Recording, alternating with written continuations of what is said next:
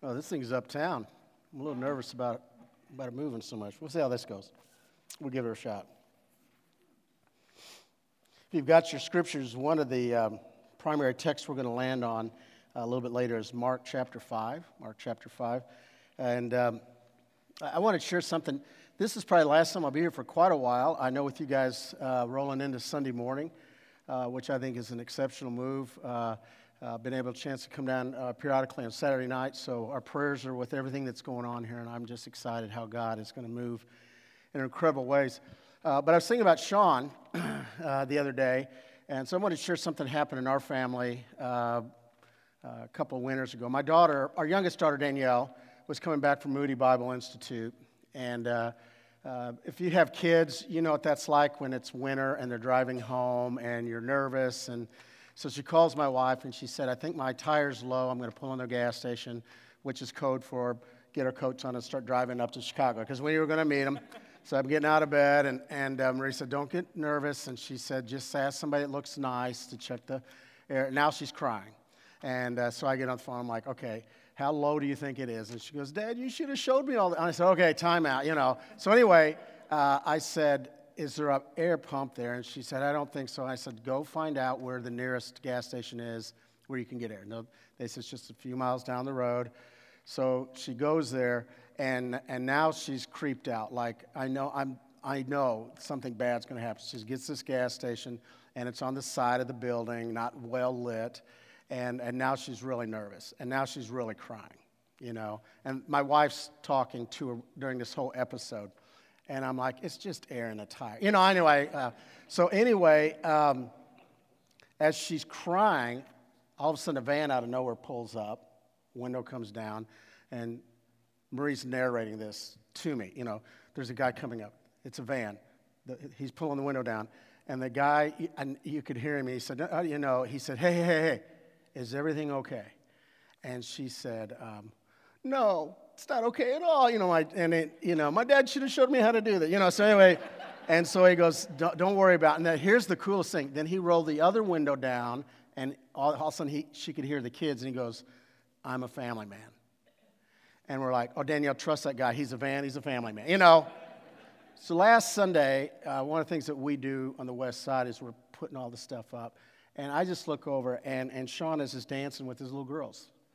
And this is what I love about Sean. He's a family man. He is a pastor at heart. And let me tell you, that's a big deal. Uh, you, you could have a lot of folks leading, but I'll, I'll, I'll take a family man every time. And I really mean that.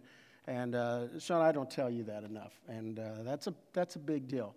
And your little girls someday will be my little girl's age, and they're married, and they're still your little girls, you know, and that'll never change. I'm going to teach them how to air. Yeah, do that real quick. Yeah.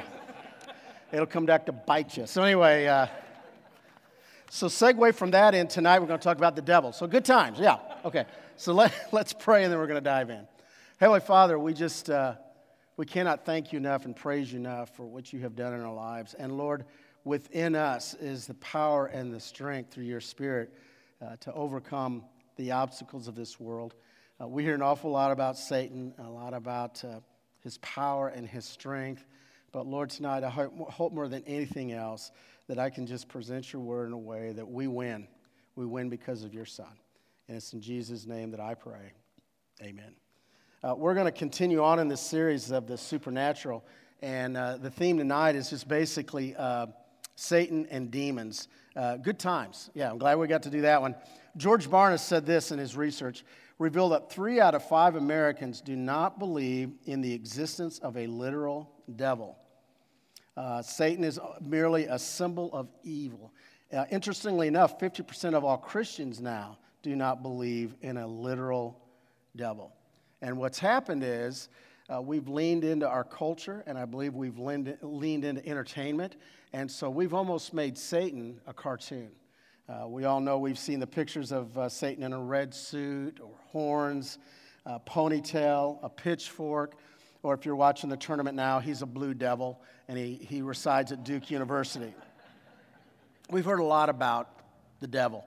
Uh, you may have heard this story. It's a, it's a sad story. Uh, churches have a lot of struggles. And, uh, you know, Satan isn't like what we just described. Matter of fact, I, I think if he were to show up here tonight, uh, he would be beautiful, and people are drawn to Satan. But Satan actually walked into this church, and people just scattered. I mean, everybody ran out except one guy sitting on the front pew. Satan walked all the way up the front, and he looked at him, and he said, Do you know who I am? And he said, Yeah. He said, Are you not afraid of me? He said, No, I married your sister. Now, you don't have, that's, oh, hello. Matter of fact, did you hear about the, did you hear about the dyslexic atheist that kept showing up protesting and nobody could figure out why he kept protesting with the sign that said dog is dead? yeah, tonight you'll go, that's funny. Okay. The Bible uses that word Satan or devil 82 times. Uh, the word demons is used 45 times. But I love this quote by Ann uh, Voskamp. She said, Satan prowls, but he's a lion on a leash. And remember that. Satan prowls, but he is a lion on a leash. This, this uh, evening, we're going to look at who Satan is, and we're going to reveal some of the important characteristics of Satan, which I would call stronghold, and then the, I think one of the greatest weapons we have against Satan. Robert Greene has a book called 33 Strategies of War. He studied Napoleon, Alexander the Great, uh, Lawrence of Arabia, Patton, and this is one common denominator of all great military leaders, and that is this know your enemy. See, I believe too often, uh, if we're not careful, we live our lives or people carry on as if there isn't an enemy. And uh, I'm here to tell you with all my heart, I believe we are battling an enemy. So if you want to take some notes, I'm going to be throwing out quite a few scriptures here. Uh, and first of all, is who is Satan? Isaiah 14 12. Who is Satan? Well, first of all, he is called the fallen angel. Uh, here's what it says uh, How have you fallen from heaven, morning star, son of dawn? You have been cast down to earth, and you were once laid low by the nations. So we know right away that he is a fallen angel that he was cast down from heaven, and he was cast down. Now, this is important to where? Earth. Uh, if you talk to some folks, uh, you'll find out they have these strange beliefs about Satan, and one of them is Satan lives where? In hell. He's in hell. Well, that'd be great if he lived in hell, because we wouldn't have to worry about him if that's where he dwelled, but that's not where he dwells. Where does he dwell? With us, okay? Ezekiel 28. Now, this is one you need to go back and study more, but Ezekiel 28, verses 14 through 19, shares a little bit more about Satan and his characteristics. He was anointed the guardian of the cherubim. So, in other words, here's these beautiful angels, and he is over all of those angels. We also know that he was blameless until it says wickedness found him. He was then filled with violence and what was it that drove Satan away from God? If you could take one characteristic that drove him and separated him from God, what would you say it'd be? What was that? Jealousy? Anybody else? Pride. pride. I think it's pride. I think he couldn't handle that he was beautiful, but not truly in charge. If you fast forward to 2 Corinthians 11 13, it says this about false teachers false teachers, deceitful workers, masquerades, masquerade as angels or apostles of Christ. No wonder Satan masquerades as an angel of what? Light. That's what he does. Uh, it's his greatest weapon. Uh, again, I think the culture paints him out to be hideous, but I think there's a reason people are drawn to the ways of Satan, the angel of light. He's also the father of lies. John 8 44 says this He was a murderer from the beginning, not holding to the truth, for there is no truth in him. And when he lies, he speaks his native language, for he is a liar, the father of lies. There's only three times in Scripture that Satan actually speaks. Anybody know what those three times are? Would be the first time? Yeah, in the garden. He speaks in the garden to Adam and Eve. Um, then in Job, uh, chapters 1 and 2, he speaks directly to God. We get to hear this conversation talking about Job. And then he speaks to Jesus in Matthew 4 with the temptations. And if you looked at every one of those conversations, you'll see that Satan is truly the father of lies. He'll take a truth and he'll tilt it just enough that he'll lead, and, and we've all been there. He can just lead us down a path, and we're like, how did we ever get there? And it's these half lies. Satan is the father of lies. 1 Peter 5 8 said, Satan is a roaring lion. Be alert and of sober mind. Your enemy, the devil, prowls around like a roaring lion looking for someone to devour. So I really love, I don't know why I'm a nerd. I love to research this stuff. So I did a little research on a lion's roar. Matter of fact, how many of you ever heard a lion's roar? Anybody ever hear that? Alive? I'm not talking you've watched Lion King a few times. I mean, you've actually seen, heard it. Okay. You'll never forget it. Uh, a, a, few years ago, we were at the Lincoln Zoo up in Chicago, and it wasn't a full roar. They do this gruff. Have you ever heard that? It sounds pretty cool. And uh, everybody in the zoo started running. And I, am I got, you know, I got your little iPhone out. And I'm looking at him, and uh, this dude's just gruffing. And I, I wedged myself in there, and then it looked like a scene out of Lion King. This dude just pounced and walked up the top of those rocks. And I'm like, that is awesome. You know, it was just the coolest thing. And then I asked this a few weeks ago, and a guy in our group, and there's supposed to be a place up. I've got to go to it now. If you go to Bowling Green, Indiana, uh, between Bowling Green and Terre Haute, there's a, a, a, place where they have, I guess, a lot of tigers and stuff, and they said it's amazing. And this guy was telling me in our Bible study, have you, you guys been there? Is it, is it pretty cool? What's it called? Like 200, okay. And a guy in our Bible study said he heard a full, like, roar. Now, a lion's roar can be heard up to five miles away. It can reach, this is unreal, it can reach a decimal level uh, that's 25 times that of a lawnmower. So you start thinking about the power of a roar. Now, I used to think they, they are roaring uh, because they're on the prey. And what I found in lions and the prides, they roar so that they can see and hear where the other lions and the prides are at. And the louder and the deeper the roar, the bigger the territory. So when you hear a huge roar, that allows the other tigers to know I'm not the other lions. I'm not going over in that territory. That's, that's his territory. But the other thing that's interesting is the lions don't do the majority of the hunting. Who does that? It's the lionesses. It's a, it's a great system. And that it is the coolest thing is, and I've heard this, is that when there's a huge roar, a lot of times what the lionesses will do is all it takes is the prey. It just takes one prey to freeze because of the fear of that roar. And then they know there's the weak one and that's who they bring down. And I want you to think how Satan as a lion works in our lives. And what area of your life is he looking at and examining and prowling like a lion? And here's the thing the pride of Satan, if he's roaring, he could care less that he is in your life. He doesn't care that you know he's coming after you. Matter of fact, he enjoys the fact because then you live in fear. And see, that's what we want to talk about tonight. We don't need to fear Satan. We need to be aware of Satan, but we don't need to fear him.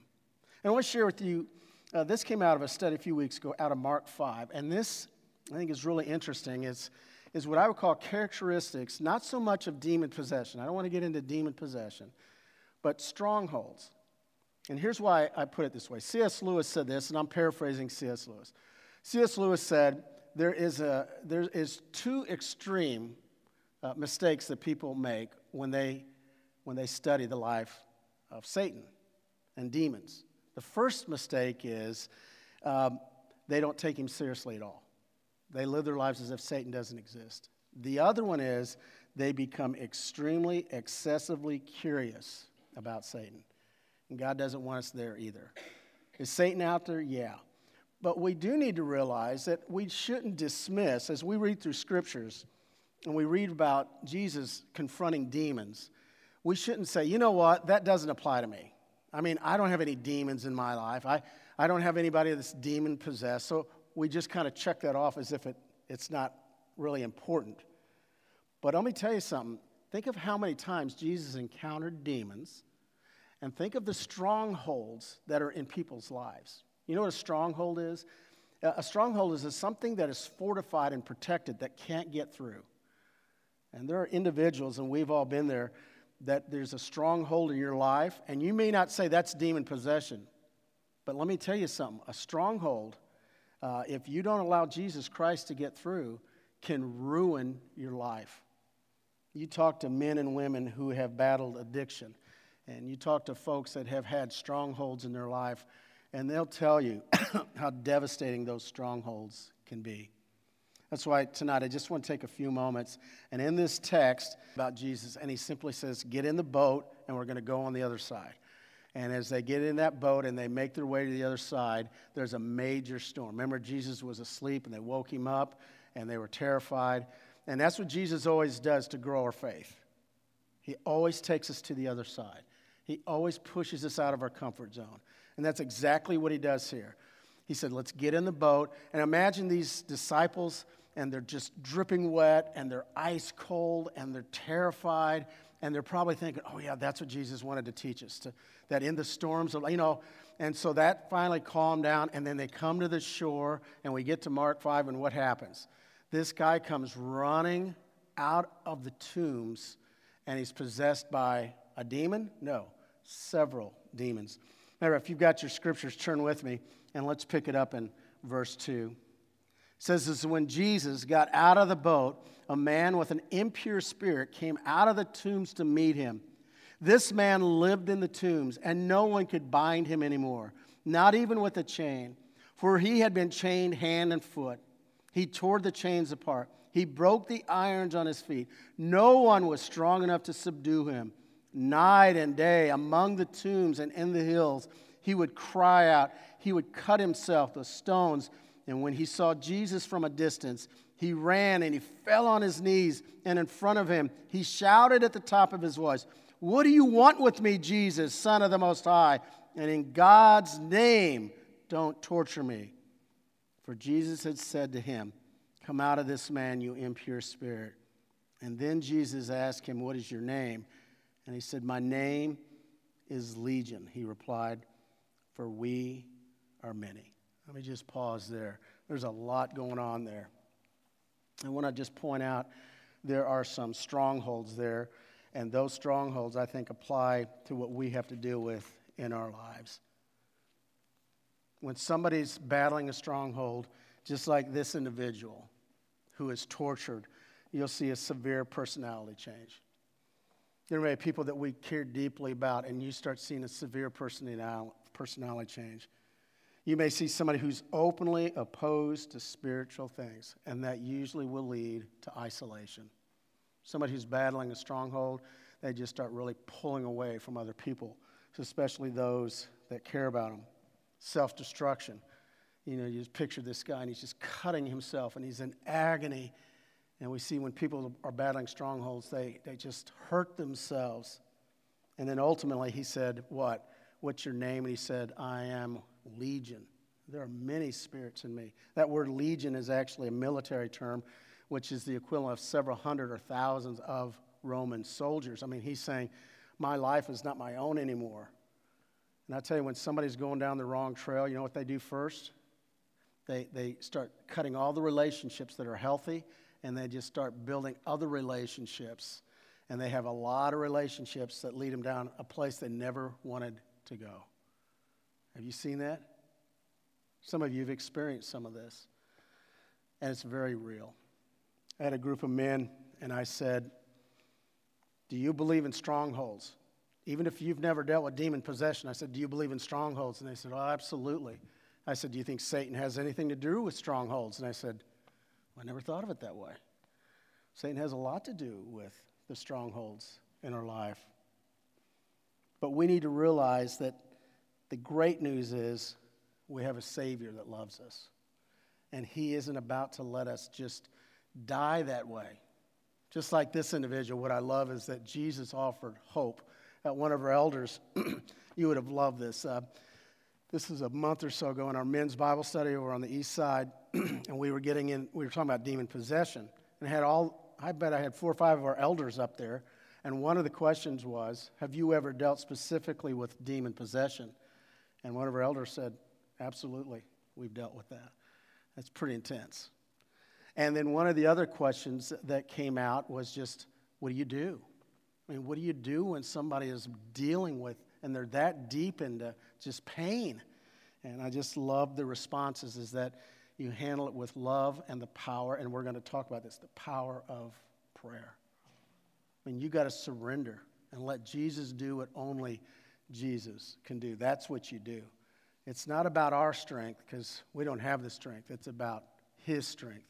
Now, let me tell you, churches, they don't talk about this a lot. I understand that. You're not going to pick up a bulletin and it's not going to say, hey, next Sunday, potluck at noon, uh, exorcism at 2. I mean, it doesn't work like that.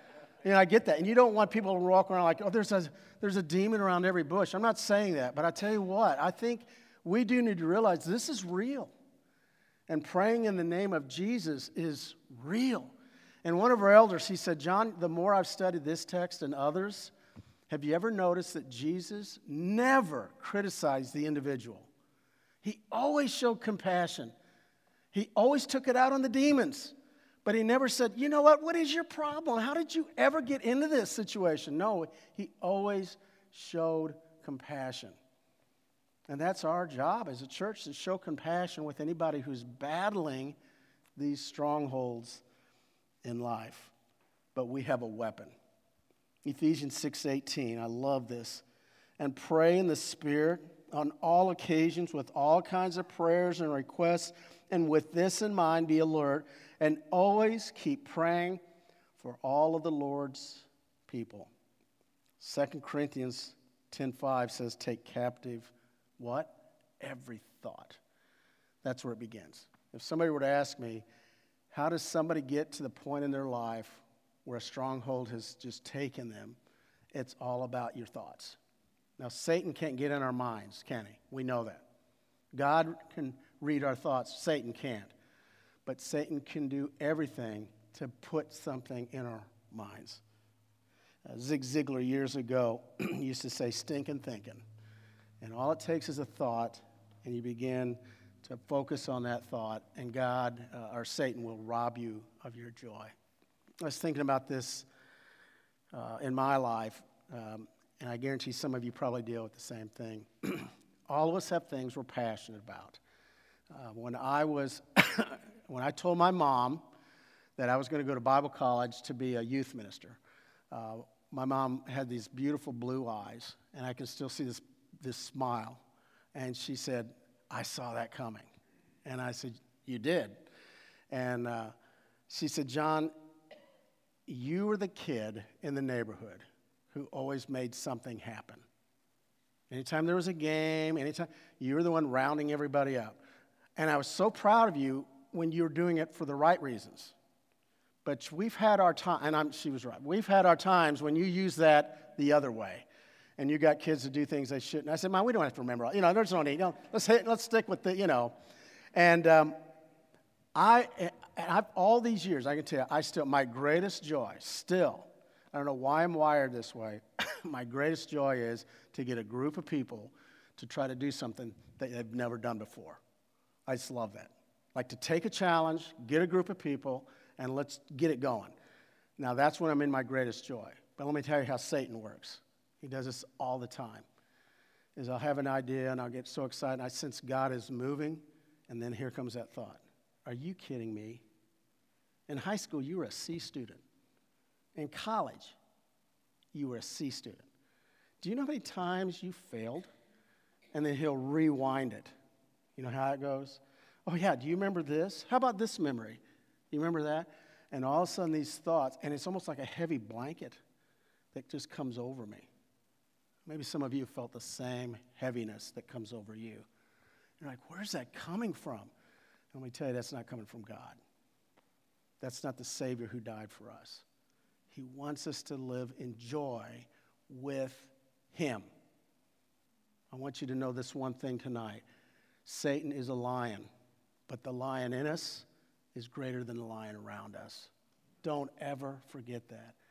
I want to read you a scripture, and this is what I think our greatest weapon is, is we continue to lift our voice up to God, continue to talk to Him, allow Him to talk to us, constantly praying. And then God, I think through prayer, will lay scripture on us and He'll just keep feeding us and lifting us up. And this is a scripture I found about a month ago. And I just keep reading it because I love it so much. Joel 3:16.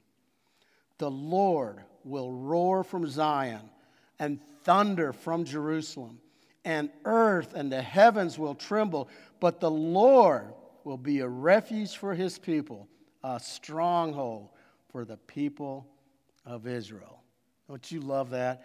The Lord will roar from Zion and thunder from Jerusalem. Satan, in your face. That's what I got to say about that. And you didn't win. You're never going to win. You lost. And the, the lion in you is greater than the lion around you. What is it right now you're battling? I mean, seriously, what is it right now? Is it, what, what is the fear that's gripping you? Is it a health issue? Is it your job? Is it a relationship? Maybe there's an upcoming move in your life. There's regrets. Maybe some of you right now are running from Jesus and you know it. What are the fears you're battling right now? Because you gotta, you gotta surrender those fears to Jesus Christ. That lion of Judah, he wants to roar in your life. Now you gotta decide what you're gonna do about it. And that decision is about giving everything back to him. Is Satan real? Absolutely. But did he win? We won.